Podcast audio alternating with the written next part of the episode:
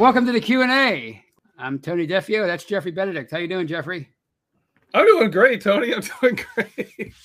I, I Kenny Pickett the start of the show. Apparently, uh, my first time. My first time doing a Q and A uh, music, so I couldn't. I didn't progress through my reads, and I just got. I just took off and ran with it. But that's, that's okay. okay. It's, that's okay. It's still training camp. We'll just you know. Right. We don't even have pads on yet. oh. Well, welcome everybody to Q and A. I'm Tony Defeo. That's Jeffrey Benedict, as I probably already said, but I can't remember now. So uh this is, I think, is this the last installment of the Q and A? I'm not sure. I don't, I don't know if it's continuing or not. I don't know. They don't they don't yeah. include me in the big decision making. Yeah, me either. I don't know. I, I just noticed this is the third one of the summer, and I can't believe we are on the eve, as we're doing this show right now, on the eve of the Steelers putting pads on and playing football for real. What what are your thoughts on camp so far? Uh, I I think everyone who hasn't played well so far should be cut.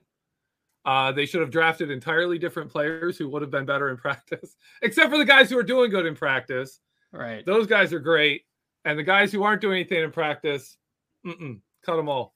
And let's find I've, people on other teams who, who practice well. Wow, that reminds me of the many text messages I've received since Wednesday. It's uh, apparently we all think alike because I've been saying that all summer. They need to get better players, and so far, I guess every, they they huh. Every practice, every practice the Steelers have, they should pick five players and cut them. They should be like whoever did the worst that day, just cut. Mason, first throw of the first throw of practice, you threw an interception. Hit the showers, kid. We're bringing. Well, we got like backup. We got Jimbo up in the stands. He's going to throw the next pass. Well, if that were if that if that was enacted this week, Mason Rudolph would still be on the team. From what I understand, yeah, he'd, he'd be the he'd be like the only player. It'd be like him and yeah. George Pickens. And oh my Watt. gosh! I think T.J. Watt's dominated. Well, TJ Watt, he's exempt. He, he doesn't. I mean, yeah. You know, I think he's he's built up so much uh, goodwill over the last five years. He can make a year's worth of mistakes, and nobody would nobody would uh, care. Oh, he would uh, care. Uh, he could go out in the field and like lay down and just be like, right? Yes. yes. What? It's practice. Yes. I don't care. And people would be like, "Dad, TJ, it's all right." Still be better than and honestly, uh, and honestly if he did that, if he did that, he's TJ Watt. Who cares? Right. You know what? You know what he's going to do week one. Right. You know what he's going to do week two. You know he's going to do all the way through the season. It doesn't matter what he does in practice. It doesn't matter. 19 and a half sacks. That's what I'm predicting. That's what he's going to. He's yeah. not going to break the record, but his 19 and a half well, will be negated. Will be offset by uh, uh, Alex Highsmith's 11. How many? How many weeks of practice have we? How many? How many? Sorry, how many practice days have we had so far? Something like four. Four. And I've heard so far, T.J. Watt is yet to tackle a quarterback. Well, that's because he's gotten I fat mean, off that rich contract. Yeah, he, he, he, yeah, he got he got that record. Now he doesn't care anymore. He's not yeah, tackling any quarterbacks. He won the award finally, Defensive Player of the Year award. Now he doesn't care. He doesn't care. So, but um, uh, I don't know about you, and, and I, it, you know, I, I kind of made fun of Steeler fans on, on Twitter today, but I am so super excited about George Pickens. I can't believe. I mean, I realize it, it, it's football in shorts, and and a receiver is always going to look good. Usually, he better look good in football yeah. and shorts. But George Pickens, I mean, he looks like somebody that, you know, what they said about him after the draft that if he wouldn't have torn his ACL at what beginning of 2021, he would have been the first receiver picked. Now that's that's what he's looking like through four days. But it, it's just it's very exciting. What do you think of him? Oh, it's it's fantastic seeing the catches he makes. Yeah, it's uh, it's really good. But oh, I always I always hedge my bets with rookies because if you watch those routes he's running, those defensive backs are letting him off the line. They're mm-hmm. not jamming each other. They're not right. they're not pushing and shoving in the routes. I think he's a guy that shows that on college film, but but that's what I want to see. I want to see these guys try and bump him off his routes because I, I, I always go back. I, I mention this all the time in my other shows, but Justin Hunter when the pads were off and no one was hitting each other, looked like Randy Moss. Yeah. And then when as soon as someone could touch him and push him and shove him, he he completely disappeared. And he couldn't do anything. So I don't think that's going to happen to George Pickens, but as good as George Pickens looks, uh, we still haven't we still haven't seen him actually play football as a Steeler yet. That's a good point, and and and you know your X's and O's. You're you're very good. You you have an awesome uh, uh, grasp of, of that part of the game. So, uh, do, you think he has that in him to be that kind of guy uh, to, to, get off his blocks and be physical? I know he, he loves to block and he loves to fight people in college. I, was uh, that was uh, part of his his uh, reputation. But do you think he has the ability to be that that physical? Oh yeah, I I from what we saw in college, I think he I think he's that guy. I think he's going to be that guy. Uh, I don't really have concerns about him. I just anytime rookie receivers do well at this time of year, it, it's it's always I just have this like twitch in the back of my you know my mm-hmm. twitch right in the back of my neck that I'm like, oh, it's just oh they haven't done it right. for real yet. Right. You know, don't don't don't get too excited. We'll see how he does. I think he's going to be fantastic. Uh, I think he is going to be a big explosive part of this offense, especially downfield throws. Uh, mm-hmm it's it's hard to it's hard to take anything too seriously when when all of our history, all of my stats I like to bring up, all come from Ben Roethlisberger. Right. right? And right. I, I can cite you how so many so many stats on how important a deep ball threat is to Ben Roethlisberger. Right. But I I don't know how important he is to Kenny Pickett or uh Mitchell, Mitchell Trubisky in the Matt Canada offense. I don't know. Right. Yeah, but it's a still point. a great thing. It's still a great right. thing to have. So it's a weapon you'd rather have than not have. Oh, yeah, exactly. And what do you think he brings to the table as far as the receiver room that, for example, Diontae Johnson and Chase Claypool and Anthony Miller and those guys, or, or in Calvin Austin, although he's a rookie too. Uh, what do you think he brings that's unique from the rest of the receiving corps? Well, he's he's definitely a contested catch guy, like a James Washington. James Washington thrived on those combat catches. Uh, James Washington couldn't get off the line very well. He didn't win inside of the route. He didn't create space, didn't get open, but mm-hmm. he could take those contested catches. Uh, George Pickens gives us a contested catch guy. Chase Claypool isn't that guy. Diontae isn't always that guy. Uh, this is definitely that guy that you can you, you see him streaking down the sideline. You throw it to him. You just uh, throw it up there and let him get let him go for it. Yeah, I, I, am. I obviously I'm excited about the quarterback uh, competition and what, what they're going to do in uh, in that first preseason preseason game. But I cannot wait now to see what George Pickens does in a, in his first preseason game because uh, if it's a, if it's anything that's positive, look out for the the hyper, hyperbole, the hype machine. The summer of George, right? That's what that's what that's what it's going to be. That's what it already has been. summer, of George, George, I love it. Yeah, I love it. But here's we got a good question here Okay. Uh, from Kathy. Kathy, the real question, the real question asked here is can George Pickens out backflip Martavis Bryant? That's an important question right there. Can are we going to get the highlights and then and then some shenanigans? Are we going to get that? Oh man, that catch! You, I still remember that. Yeah, that that flip he did to catch the ball that was incredible. And he, he kind of corralled it in between his legs as, as, he went out of bounds. And he still got both feet in bounds. I mean, he had control of the ball. It was like Antonio Brown's helmet catch, uh, but it was between his legs. But it was, or was it behind his back? I, I think it was might have been behind his back or something. Yeah, it was he, like, and then he and then he somehow and went like under his leg, and yeah, it was craziness. I mean, yeah, that that that play he made at camp. I guess it was day two or day three uh, I mean, that was obviously they kept showing the Troy Polamalu interception against the Chargers in 08. And there was so much like that. Uh, but it just shows you just the athleticism and his concentration and his hunger to, to, to do that so early in camp.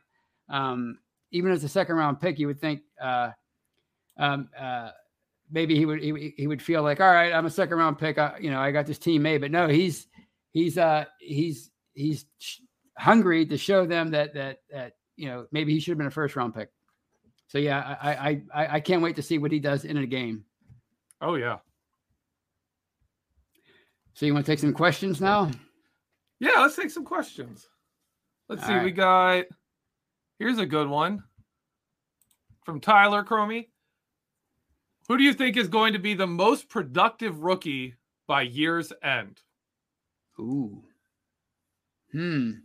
Well, I mean, come on it's got to be George Pickens, right? I mean, we just spent 10 minutes uh, uh, uh, waxing poetic about George Pickens. I, I, I, I, think if the quarterback play is right, who, no matter who wins the job, uh, George Pickens, you know, he's gonna he's gonna be a major weapon.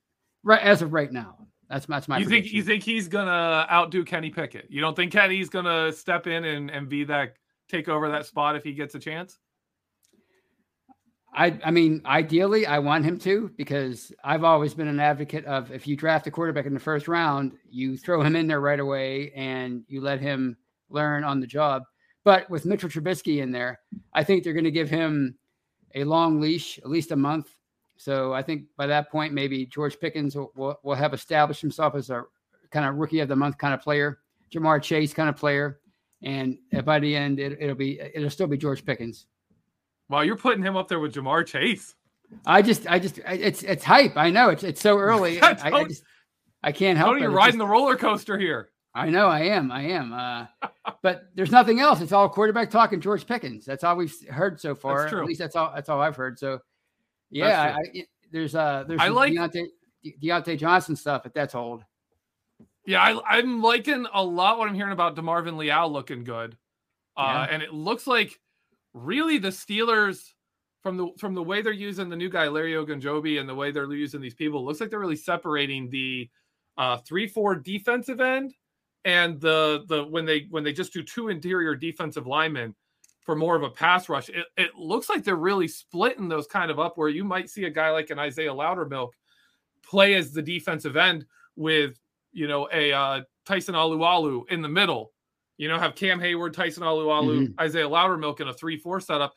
But when there's only two defensive tackles, it's it's going to be like Cam Heyward, Lamarvin, Demarvin Leal, uh, Larry Ogunjobi. It's going to be guys like that, Chris Wormley, that, that give them more pass rush hmm. uh, and less run defense. It's it's interesting to see, and it's going to be interesting to see how they do that. But I think Demarvin Leal could be a productive rookie. Uh, but pro- I'm gonna have to go with you too. I, I, think I think George Pickens is gonna gonna put up some good numbers. Uh, so you you think Leal? You think he has he has it in him uh, in that uh, I guess that formation to to get after to get to the passer to get after the passer? Because I know his yeah, strength that, isn't necessarily uh, stopping the run, right?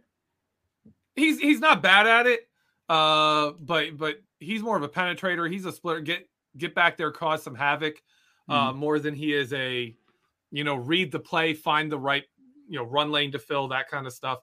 Uh, he's much more attack. Whereas you've got mm-hmm. a guy like Isaiah Loudermilk who holds the point of attack, works his way into the hole, just disrupts what you're trying to do. Whereas DeMarvin Leal let's go forward, let's get in the backfield, let's mess stuff up, let's create some havoc. So I, I think he could have a splash as a rookie if he gets those chances.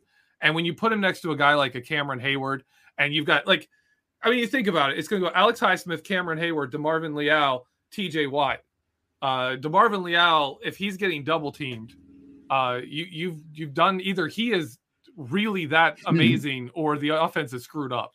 Right. Because you've got Cameron Heyward and, right. and TJ yeah. Watt. Right. The guy between them isn't the one you need to double right. team. Right. Yeah. You, you don't want those guys one on one. Yeah. That's yeah. Uh, that's a good point. So of, of these the, the, the, younger defensive linemen, including well, obviously we just talked about Leal. Who do you think has that chance to be? You kind of mentioned Loudermilk, be that effective run stopper for them in the future. Because obviously Alualu is getting up there, and Cam Heyward starting to obviously you know that was such a big problem for them last year, uh, and, and, everybody assumes with, with Alualu back, it's going to be at least a little bit better in, in, run defense. But but is there anybody that you see that could possibly uh, assume that role down the road if they continue to progress? Well, I'm very excited to see Isaiah Loudermilk. Uh, he put on a lot of weight, did a lot of conditioning. Uh, last year, I was surprised to see how little he actually played. When you look at final snap counts, it was something around 20 some percent of snaps. Hmm. It was incredibly low. You think of how much, how many times we you you saw him, you think he played a lot more than he actually did. Right. Uh, but I think this year he's going to play a lot more. And the other guy, uh, people got to remember the run defense got a lot better when Montravius Adams hmm. showed up and took over those nose tackle uh, snaps where no one else was holding the line. No one else was doing a good job there.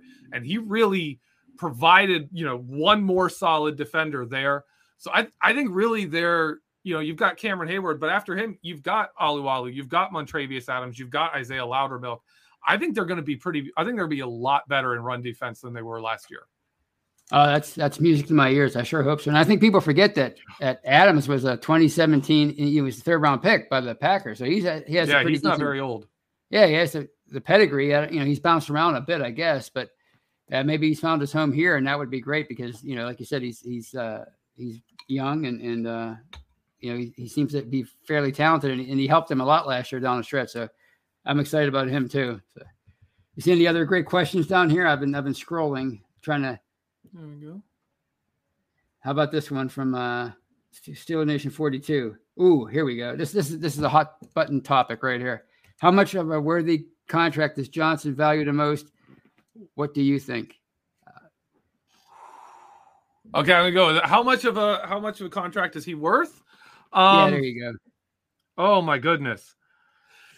Whew, for for me, uh, I I would, man, I have a hard time giving him his value on the Steelers. Like I think he's worth, and right now with the market that was set this year, mm-hmm. Diontae Johnson's a twenty million dollar a year receiver. He's he's good enough to get that money. Right. But man, on, on the Steelers, the way the Steelers have drafted receivers to go from like rookie contracts, you know, guys who are making, you know, four, five, maybe even like up to five million dollars a year to, to 20. Yeah. That's a lot of money to throw at a guy at a position where you've been able to replace people uh, pretty easily. And I, I'm, I've said it before. We haven't seen him without Ben Roethlisberger uh, except for his rookie season where he was the number two receiver on the team. Mm-hmm. Uh, and then Ben Roethlisberger came back, and him and Ben Roethlisberger took off. Right. They they they had it together. But is he going to duplicate that with a Kenny Pickett? I mean, if he if the Steelers watch him and they're like, dude, Kenny Pickett and Diontae Johnson are going to be special together, then that then you say, well, maybe he's worth that to the Steelers then. But otherwise, I, I he's the kind of guy that can go somewhere else and, and be just as open. He's gonna he's still gonna run routes well. Right. Uh, and I think I got a question if it's worth it for the Steelers simply because of how they draft and develop receivers.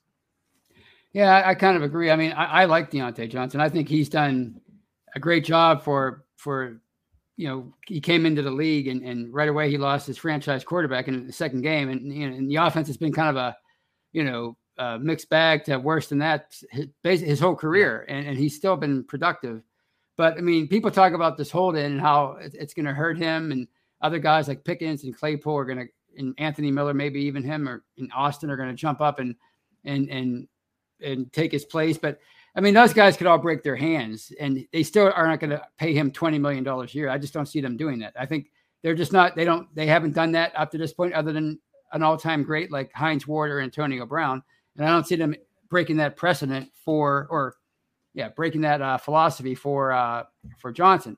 Uh, but I think at some point they're going to have to do that. They're going to have to to to pay a receiver market value, even if he's not Antonio Brown or Hines Ward. They're going to have to because uh, you know, they might develop this reputation around the league that I these guys don't pay their receivers, so let's hold out by year three instead of year four. You know, they, it might that that yeah. might start happening. So uh, eventually they might have to, like they did with TJ Watt last year, where they, they gave him all that guaranteed money, and they of course did it again this year with Fitzpatrick. They might have to change their philosophy on receivers, but right now it doesn't. You know, th- there's so much to to find out about the quarterback and what kind of offense is, is going to be. So maybe it's not something that they're going to worry about until season's end. But if he shows out this year, then yeah, it might be 25, 30 million instead of 20. So, uh, but I, I, I agree. I don't think I don't think they they value receivers like other teams do. All right, next question. Here's a good one.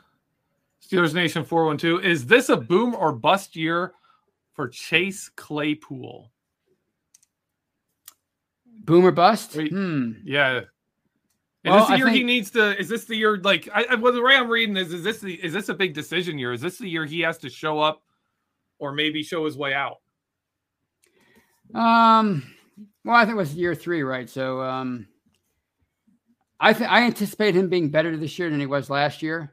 Honestly, um, because I think his attitude's better this year. I think he he realizes that some of the stuff that he said at the end of his rookie year, and then the things that he did last year with the with the, the the first down celebration was that against the Vikings or Chargers, whatever that game was. Yep. I think that uh it maybe woke him up a bit, and of course drafting George Pickens and bringing him in here, and I think uh, uh you know he seemed like a pretty level-headed, mature guy when he first came here, and then you know he he you know he started saying things in, in on social media and and, and that kind of uh, ruffled the feathers of people, and he had that incident in 2021, the offseason, the little scuffle at that bar. But I'm you know maybe you know year three, you know he's going to finally come into his own and and and and be more of a professional. So I think I don't think this is a boomer bust, but I think that this is going to be his uh, a much better year than he had in, in last year anyway. Yeah, I'm gonna. I I think we're gonna see. I don't think we're gonna see any of the receivers really take off stats wise, just because I don't expect us to throw it as much. Right. You know, and maybe even if we're more efficient, maybe it's the same kind of yardage. Uh, but I I expect you know Pat Freiermuth. I think his numbers are going to go up. Uh, maybe Najee Harris's numbers goes go down. He had an incredible amount of receptions last right. year. Uh, I think he was third on the team, um, second or third on the team in receptions. It was crazy. Mm-hmm. And so, you know, some yards, there's going to be some yards there to gain, but I don't think anyone's going to have a ridiculous season simply because the Steelers aren't going to be the, a big time passing offense. They're they're going to try and be more balanced than they have in the past. So you think whoever wins the starting job, it's going to be closer to a game manager type of a uh, role as opposed to putting the offense on his back and throwing it 50 times a game like Ben did in his prime. Yeah, I don't. Yeah, I don't see that happening. Not not with any of these guys. Like Pickett's a rookie. Uh, Mason Rudolph, you don't want him throwing the ball 40 times a game, 35 mm. times a game. You don't want that. 20, 20, 20 to 25 times. If you can win a game where it's the quarterback threw 18 times, great. Yeah, you know, if you if, right. if you're you're having them throw 30 times a game, Steelers are probably not winning the winning a lot. That's that's probably a good point. And uh and um, that is a good point, I should say. Not probably a good point, is a good point. But speaking of that, um, something we haven't seen, we hadn't seen a lot in Roethlisberger's latter years. I'd say the last ten years is the is the uh, play action. People were clamoring for that for years.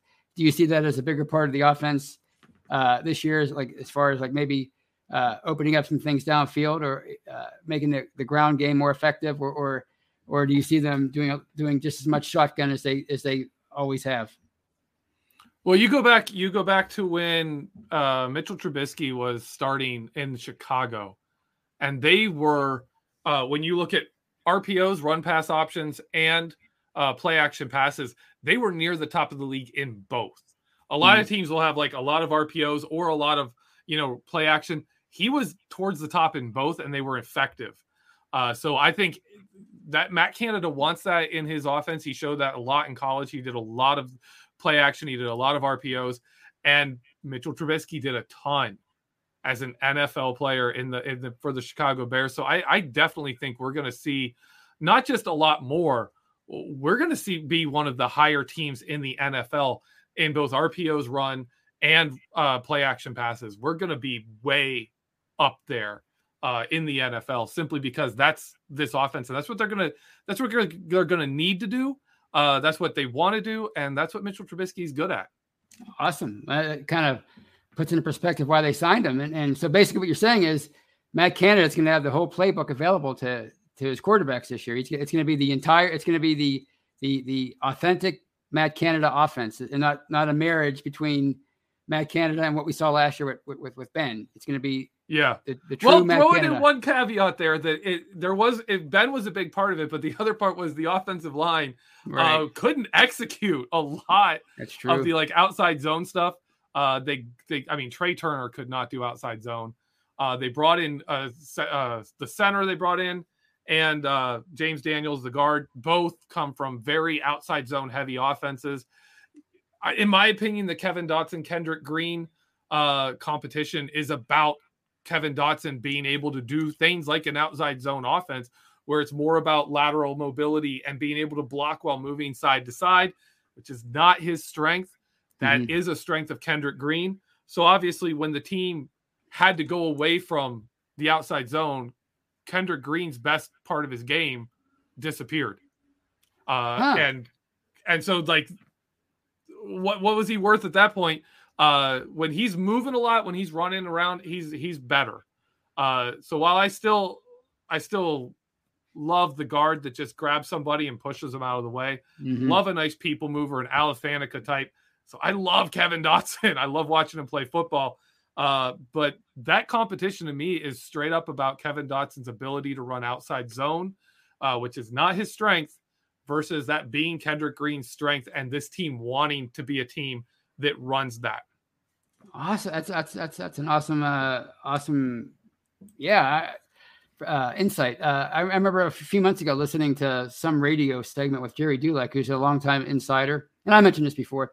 And they asked him, you know, who do you think's going to win the starting left guard spot? And he surprised the host by saying Kendrick Green. But when you lay it out that way with the with the uh, the, the, the, the zone uh, blocking and his athleticism, that was a big thing of his. That was yeah. a big uh, uh, positive of his coming out of college last year. Uh, that makes sense. That maybe that's that's why he feels that Green is going to come in and and beat out Dotson, who I mean everybody loved the guy last uh, in 2020, and of course uh, you know he went into the offseason as the presumed starter for 2022, but you know they drafted Kevin Green or Kendrick Green in the third round, so they're, they're going to want to get him in the lineup uh, somewhere. And if it's not at center, it's got to be at guard, and it's not going to be right guard with James Dan- or, yeah James Daniels. So yeah, that, that's going to be an interesting battle to watch, especially when they start uh, uh, on Monday morning with the pads or Monday afternoon, I should say. Here's a question from Sherry Richards, and this is a, this is a uh, another controversial question. Do you believe Canada about Mason having a real shot to start, or are they trying to up his value for a trade? What do you think? Okay, uh, this is going to go straight to my preseason evaluation is the same as my practice evaluation. I, have talked about it on my some of my podcasts last year. Uh, but the three R's, there's three R's here.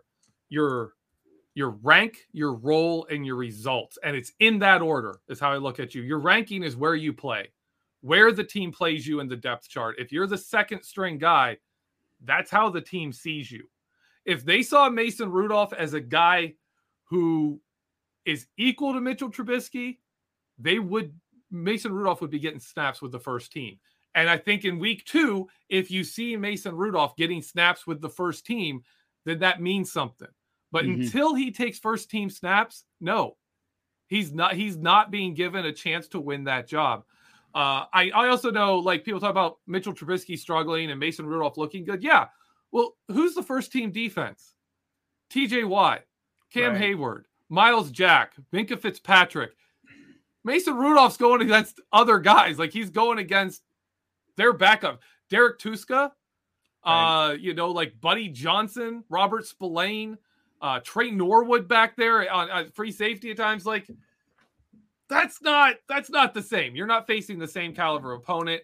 And and the drop off from George Pickens to Anthony Miller to whatever that is not the same as the drop off from TJ Watt to Derek Tuszka. It's it's a little bit different. So for me, when you see Mason Rudolph competing against the ones, that means he is in their minds done enough to earn a legit shot at starting. Until that happens, it's not real. It's not real. It's it's it's. You think it's it's a foregone conclusion at this point that that Trubisky starts week one, or at least that's their that's their plan. That's that's that's how they want it to go. And it would have to somebody would have to come come up and and blow by Trubisky, or he would have to really uh, bleep the bed for them to to go to somebody else. Oh yeah, I I I firmly believe that they want Mitchell Trubisky to be the guy. Uh, and I will go second and say, I mean, and I I think every Steelers fan is going to want this, unless you're specifically a Mason Rudolph fan. You know, you want Kenny Pickett to overtake Mason Rudolph. Right. By the end of this camp, you're really hoping Mason Rudolph is your number three. Because mm-hmm. at that mm-hmm. point, that means Trubisky's going and you know Kenny Pickett has played well enough to earn snaps with the twos and then actually took that job from Mason Rudolph. If Mason Rudolph is competing for snaps for the one, you've you've got to question where you are. I don't think you're going to see a big leap from Mason Rudolph at this point, mm-hmm. especially as the offense is going farther away from his skill set. You know, he's not an RPO run first guy. He's not that guy. Uh, I I don't think that fits him as well. He can do it better than Ben Roethlisberger could, mm-hmm. but I don't think that's his strengths. Uh, so yeah. for me, if if Mason Rudolph is is competing for the ones, it's not the best sign uh, for for anyone but him. It's it's more of an indictment of the other two than it is a compliment to him. Is what you're saying? Yeah. Yeah. yeah. The only thing, the only thing I, I, I that the only thing that gives me pause uh, after the first four days is you're hearing things that you didn't hear in the past from guys like Jim Wexell, who's a longtime insider. That yeah. his poise and it, it looks um, so much better, and he looks so much calmer than he has in the past. And yeah, you might say, well, they're going against number twos and they're not wearing pads. But my my thing is, uh, when you when you when your employer does what they did, you go out and you sign Mr. Trubisky, and then you a month later you, you draft Kenny Pickett. To me, that would that would mess my head psychologically, and I'm not sure if I could uh, show up to camp and, and and be confident at that point. Like, oh, they're clearly trying to replace me, but yeah, maybe he just feels like he has nothing to lose. I don't know, but uh, evidently the, the confidence is is better, and he seems more comfortable than he ever has in the past. So that's one thing that gives me pause about Mason Rudolph. I just think no matter who wins the job, uh, if it's if that guy goes on to if that guy's really good, then it's going to be a great story. If if it's Mason yep. Rudolph by default, then that's a, that's not a good sign. That's not a good thing. So, you see any other questions that are that are tantalizing? Oh, here's the front here. Well, here's one that, that works with what we've just been talking about, and I lose it right as I say that. Um, how short a leash will Mitchell Trubisky be on though? So, Tony, let's say they stick with Trubisky. He's not looking the greatest. He goes into the regular season. They're starting him. How short of a leash before a Mason Rudolph or Kenny Pickett comes in? Do you think if you if with Mitchell Trubisky starting? Well, with Trubisky being a veteran and and having a bit of a track record in the NFL, and, and for them to, to sign him at the very really before free agency officially began in March, uh, I think they'll give him four weeks. I think they'll give him a month to see if he maybe he can maybe he's you know a little out of sorts with the new offense, with his new team, new surroundings, and and he just needs a, a month to, to get things going. The Steelers being the Steelers, they don't overreact usually. So I see them giving him four weeks. If it were Mason Rudolph, uh, maybe a week or two, or even uh, uh, uh, yeah, Kenny Pickett. I think if they threw Kenny Pickett in there right away, they'd probably give him the whole season because I think they would just say, "All right, he's a rookie." But if it's if it's uh, Mitch Trubisky, I, I'd, I'd give him a, uh, I'd say it'll give him a month. I'll. I agree with you. I agree with you. I think Mitchell Trubisky gets a good amount of time. Uh, the Kenny Pickett push. I'll give you this: the push for Kenny Pickett to start. Uh, circle week ten mm-hmm. right after the bye week. If they're going to make a switch to a different quarterback, especially with going to Pickett, you're going to want that extra week. That's where teams normally do kinds of things like that. That's where uh, rookies, the Steelers always get rookies more involved in the offense after the bye week. We saw that with uh, Pat Freiermuth. He was showing up, he was doing great stuff. It wasn't until the bye week that they stepped up his role on the team substantially. Uh, that's that's what they normally do. So hmm. that week 10, eight games in the season, about halfway into the season, if if the team is struggling, that's where you could see, you know, Kenny Pickett kind of step in and, and, push for that. Before then, if you're taking him out, if you're taking Trubisky out, most likely it's Mason Rudolph going in. That's a good point. Uh, what when you say struggling, um, what what would what would you consider struggling? Would, would it be around 500, or, or would it be you know ho- hopelessly out of the playoff race? Well, I don't think we'll be hopelessly out of the playoff race because I'm very high on this defense.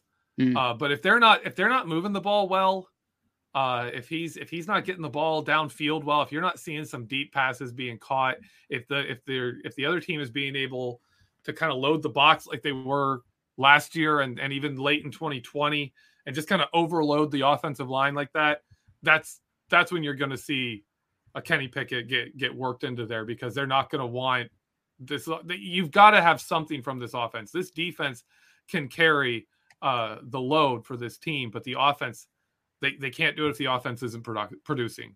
And we saw that last year in the playoffs game against the Kansas City Chiefs. Nobody held the Chiefs scoreless for six straight drives in no. like three years.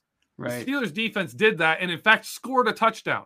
They actually yeah. over the first six drives, the Steelers defense not only shut down the Chiefs, they scored, they outscored them themselves uh, but you can't do that all game if the offense can't even get a first down. I think they had two first downs by the time the the, the Chiefs had gone on their was they were going on their seventh drive, and the Steelers had had two first downs.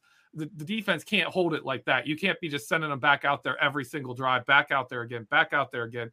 Uh, TJ Watt, Minkah, they're going to get tired. Those guys are going to get tired. Then you take them out. The other team suddenly can find a rhythm. Uh, this offense has to be moving the ball, has to be eating clock, has to be letting the defense rest, and has to be producing in the games. Yeah, last year it was such a hard offense to watch. I mean, week in and week out. I mean, I, I can't remember one game where the offense looked uh, explosive or looked like it was um, being consistent. There, there, was never any real rhythm with this offense at all last year. And and uh, you know, Troy Polamalu, and who would know better than him? You know, he was pretty adamant about that.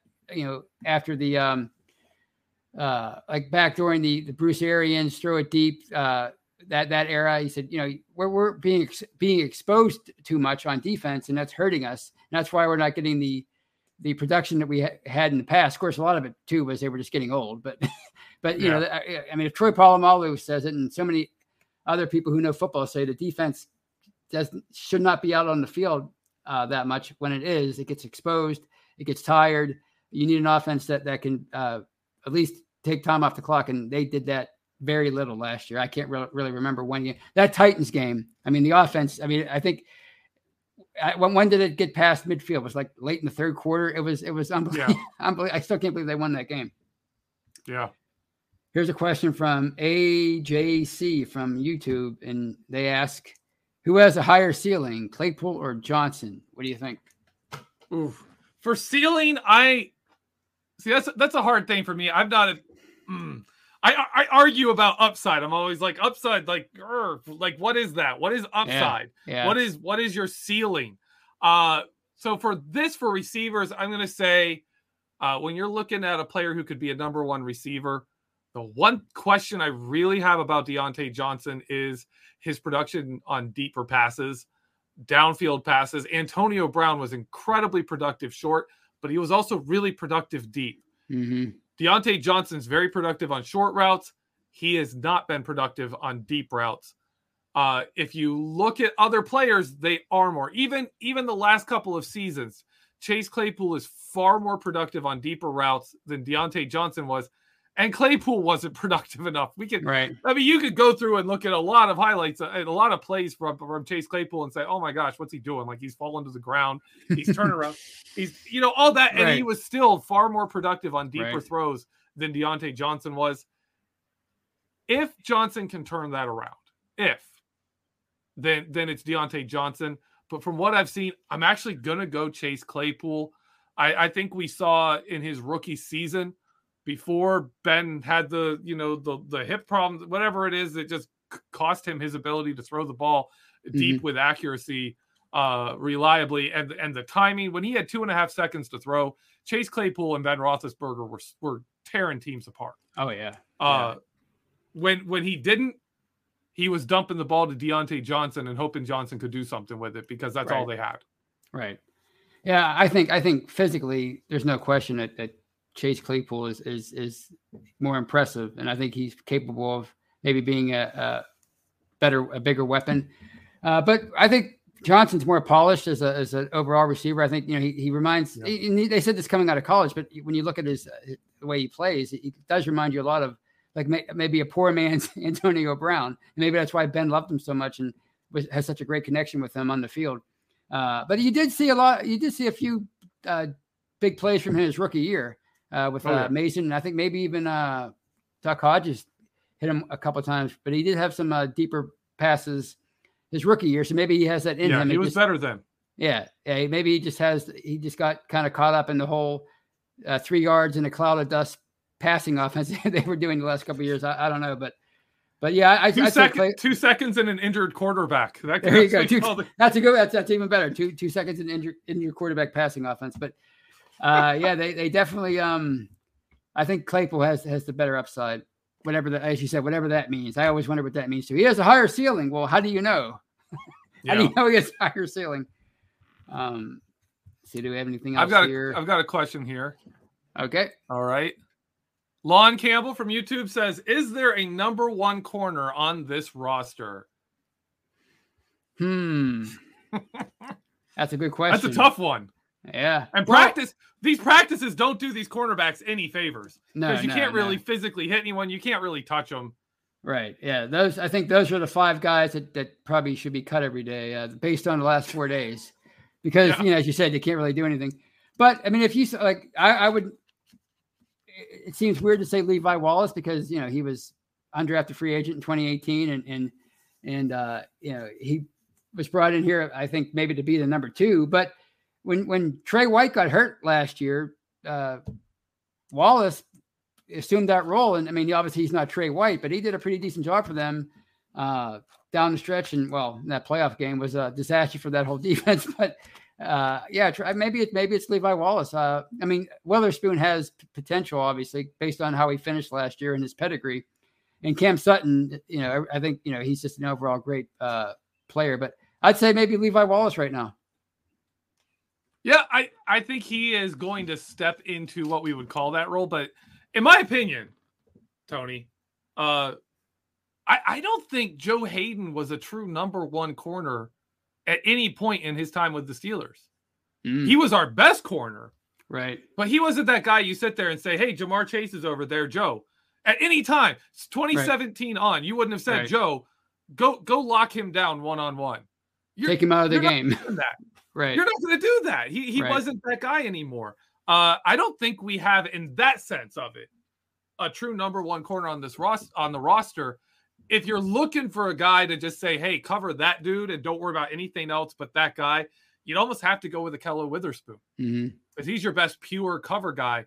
But there's so much of the game that he struggles at, and the more he plays, the more you risk him getting exposed and other teams just going after his weaknesses. He's shown that time and time again. I'd love to believe he's turned the corner, but he's he's done this before, right? We've seen this before Hot in other cold. teams. Yeah. So for me, I I would say we don't have a number one corner. I would say we have two number two corners, or actually three number two style corners.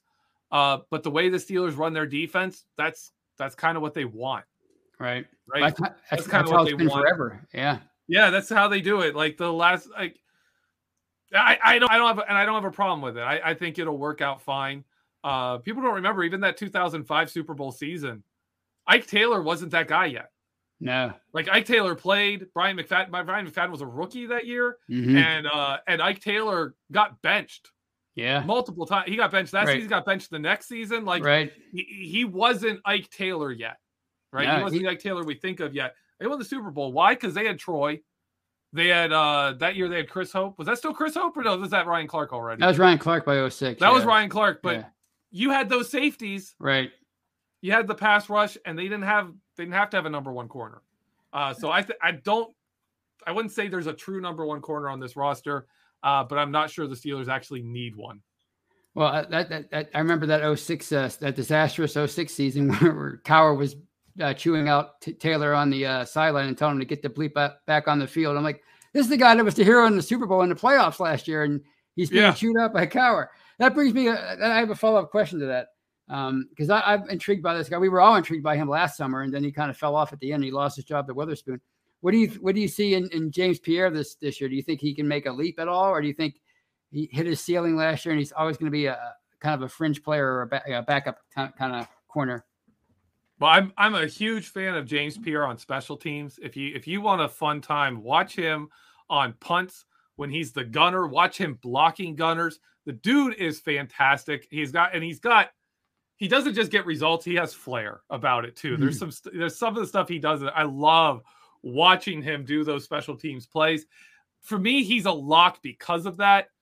As for his role on defense, James Pierre is a dime cornerback, maybe a nickel, maybe like we would talk about Mike Hilton not being great in coverage. James Pierre is a is a rung below Mike Hilton. But Oh, if you're wow. the dime guy and you're and you're mostly in short zones or deep, but you don't have to do both, right? If you're a guy who can sit there and say, if this receiver runs past me, I let him go and I'm picking up this other guy short Mm-hmm. or I'm deep and I just pick up whoever runs towards me. Uh, with some of the Steel, the way the Steelers run some of their defenses, that's a play James Pierre can do.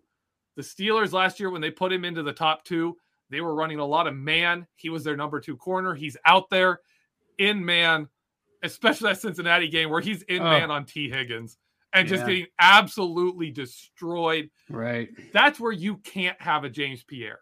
If he Hmm. is your starting cornerback, you are in so much trouble. Right. But the same the same would be said of Tre Norwood.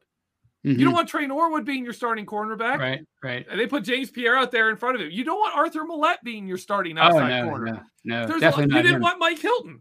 Right. How times did Mike Hilton go and play outside corner? He didn't.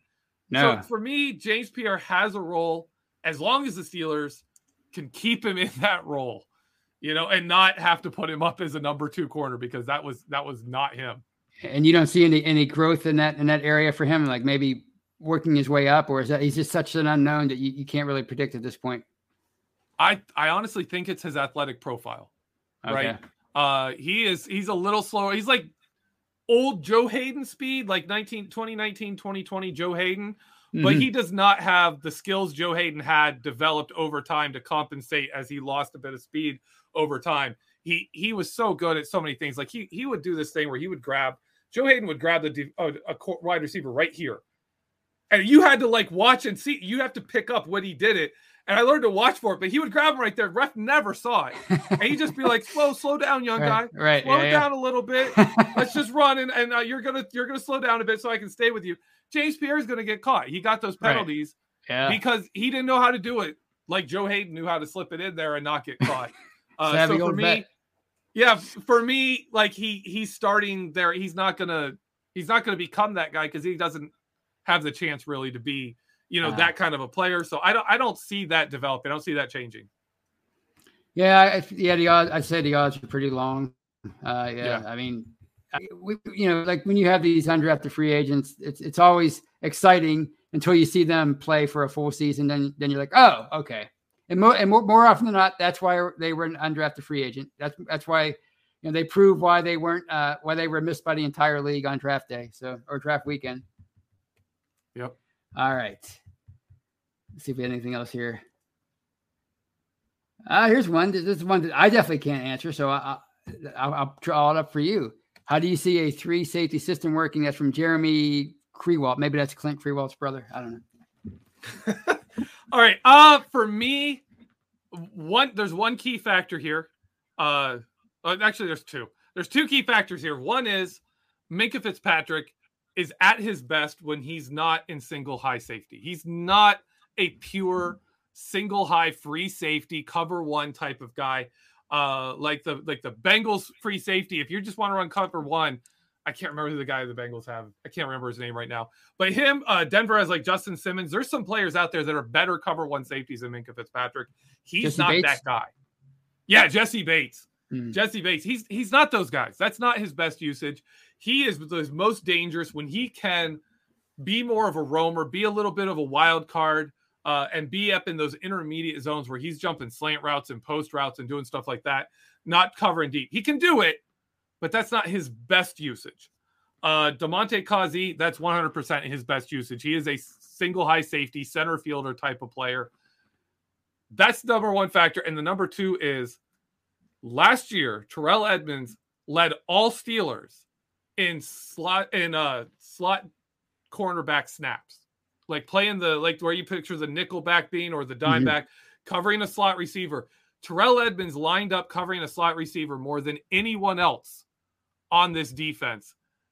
That's a big sign to me because not only does he provide good coverage there, especially in man, he is a good man cover guy. Not like top of the line cornerback, but he's a he's as good as most of our cornerbacks are at man coverage. Hmm. And he gives you more options for stopping the run there. He gives you more help in the box. So I really think you could see Terrell Edmunds in the slot in a nickel package if they're if they're kind of worried that team's going to run on you and you don't want to put Cam Sutton in the slot to face like a run play, you can put a Terrell Edmunds in there.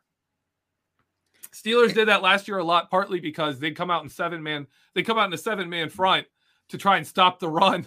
And the Hmm. other team has three wide receivers out there. They'd be like, okay, Terrell, you're now our nickel corner, and we still got seven in the box because we need them in there. Like we can't, Right. we can't stop the run.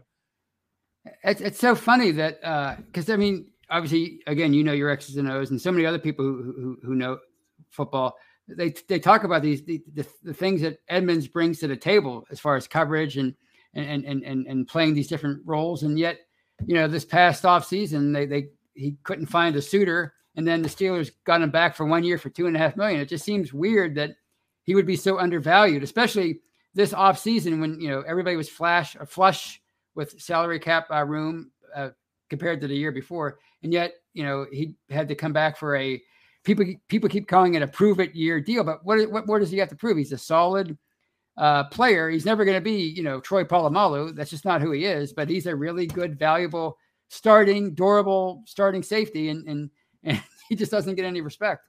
Wait, Tony, there are five safeties, five players who play safety that were signed this offseason by the Steelers. Mm-hmm. You had Marcus Allen, Miles Killebrew, Karl Joseph, uh, Terrell Edmunds, and Damontae Kazee. Do you want to guess where Terrell Edmunds ranks on that list? As far I, as the Steelers' salary cap commitment to him? I can't imagine it being uh, much above five. It was fourth. Oh, and wow. you know who fifth? What? You know who was fifth? Damontae uh, Kazee. I knew it wasn't Marcus Allen. I know that much. Yeah, Marcus wow. Allen is number one. That's Miles insane. Killebrew, and then Karl Joseph. It, it just doesn't make any sense. I don't know. Yeah. I don't know what they're doing with these guys. I I, I don't get it. Uh, like we're all excited about the Kazee sign. People are like, man, can Damontae Kazee beat out Terrell Edmunds for the starting job? You know, maybe we should be talking more about Marcus Allen. Hopefully yeah, right. Not, but right. Yeah, yeah, yeah. That's that's. Uh, who knows what the Steelers are planning? I I don't know. Uh, it it baffled me then. It baffles me today. Terrell Edmunds was signed to uh what's called a, a four year qualifying offer, basically the old veteran minimum contract.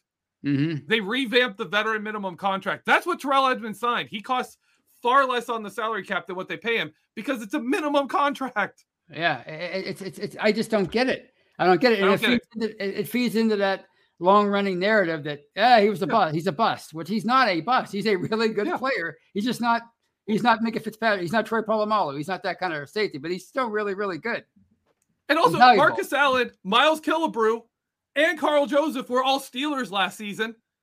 And Terrell Edmunds led the team in snaps on defense. He led the entire defense in snaps. He played more than anyone else. Those three were still there on the roster, and the Steelers were like, you know who's more valuable than Terrell Edmunds? These three guys. These three guys. Like, what did it?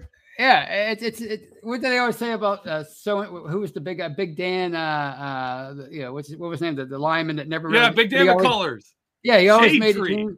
Yeah, the shade tree. Yeah. He, he, he, must have something on Mike Tomlin. Well, apparently they have something on Terrell Edmunds, and and and and uh, they're lowballing him and forcing him to, to play it at, at the vet minimum. It's just it's yeah. crazy. But and, but and then Kazee's even lower because he he also got a qualifying offer, but he's been around, so his is even cheaper. I, wow. I just I don't understand. Maybe they're just uh, they bought into the Steeler way, or at least Kazee did. You know, I, obviously Edmunds wanted wanted the money, but it, it just didn't work out for him. But yeah. So what do you think, Jeffrey? Do you want to you want to take any more questions? or You want to call it a night? We're coming up on an hour. Uh, I'm looking to see if there's one more we could do here, maybe, but I think we're pretty good. Yeah, we had a pretty good crew we're a little tonight. over time. Yeah, we were a little over time. We should probably probably head out. But uh, wait a minute, I think I saw a. Uh, did I see a uh, super chat? Maybe not. Maybe I just clicked. Maybe I just turned it blue by mistake. Eh, anyway, if it is a super chat, I'm sorry I missed it. But thank you for that. Well, I'll keep. I'll scroll down a little bit more. Maybe I, I missed it. Did I? Live radio. Oh, there it is. Here we go. Uh, oh, oh, wow, this is uh, this is the guy that I met a couple weeks ago. Where, where do I find it? There it is. There, there. Put Did I up. get it? There you go. There we go. I got you. He and, and Thardo Bar. Thank you, Thardo Barbera. Two dollars. He donates and thank you for that. And he says, Tony from Kelly says, Tony, to, join my cult. Wow. Okay. well, there you go. Uh, for two bucks, a cult. I mean, that, there's a lot more. I, am going to need a lot more to join a cult. That's gonna. That's gonna. People should have people questioning my uh my my life, and I'm going to lose friends. So, but yeah, that's yeah. Uh, I'll, hey, think about, I'll think about as it. long as it's not like some Mason Rudolph cult. Okay, you guys like well. No, well, I've already I've already been drinking that. I've been dabbling in that Kool Aid this offseason. I I did it for, at first as a as a lark. Now I'm starting to believe it. So I don't know. There's no hope for me. Yeah, maybe I'm slipping into the uh, Mason Rudolph uh, abyss. but uh, on that note, let's uh, let's call it a night. What do you say? Yeah. Hey, it's been a great show, man. It's been a great show. Fantastic. A lot of a lot, lot of uh, great football talk. Big crew. And don't forget to, to check back uh, each and every day. Uh, check our podcasting uh, family, our podcast family. Jeffrey has a great show. When's your show come out, Jeffrey? Your your solo podcast, uh, your uh, audio. Mine comes out Tuesday. Tuesday. Tuesday, right around lunchtime. That's the cutting room floor. Uh, I'm going to be talking about, of course, training camp and stuff, and and mostly what it all means, what we can take away from training camp. So look forward to that one. That's that's great stuff. And of course, you're on the curtain call with Shannon White every every Wednesday night, right? And there's the usually a curtain guest. call finale, the finale of the curtain call for this year. As you know, once the games start, it's no right. it turns into know your enemy, and that's the crazy thing. This is the last Wednesday before the preseason week. The Wednesday, so we got today, two weeks. Wednesday. The Wednesday after that is we're going to be previewing the Steelers' first uh, preseason opponent. The I think it's the Seahawks. Mm-hmm. So we're gonna be talking about the Seahawks. That's I can't believe it. I mean, it seemed like just yesterday uh, uh, the Steelers were, were uh, getting blown out in a wild card game, and now they're oh. they're about to play uh, their first preseason game. But you can find me tomorrow, uh, Monday night, on the Hangover with uh, Brian and Shannon. But until then, you guys have a great night. For Jeffrey Benedict, I'm Tony Defeo, and as always, oh, I got to do the music. So uh, speaking to Brian, so he doesn't doesn't yell at me. Let's see if I can find it. Wow, what a what a show! What a what a uh, here we are. Oh, it's, All been, right. it's been a lot of fun. It's been a lot of fun. A lot of great it's comments. It's been it's been a ton of fun. Ton of fun. See you guys.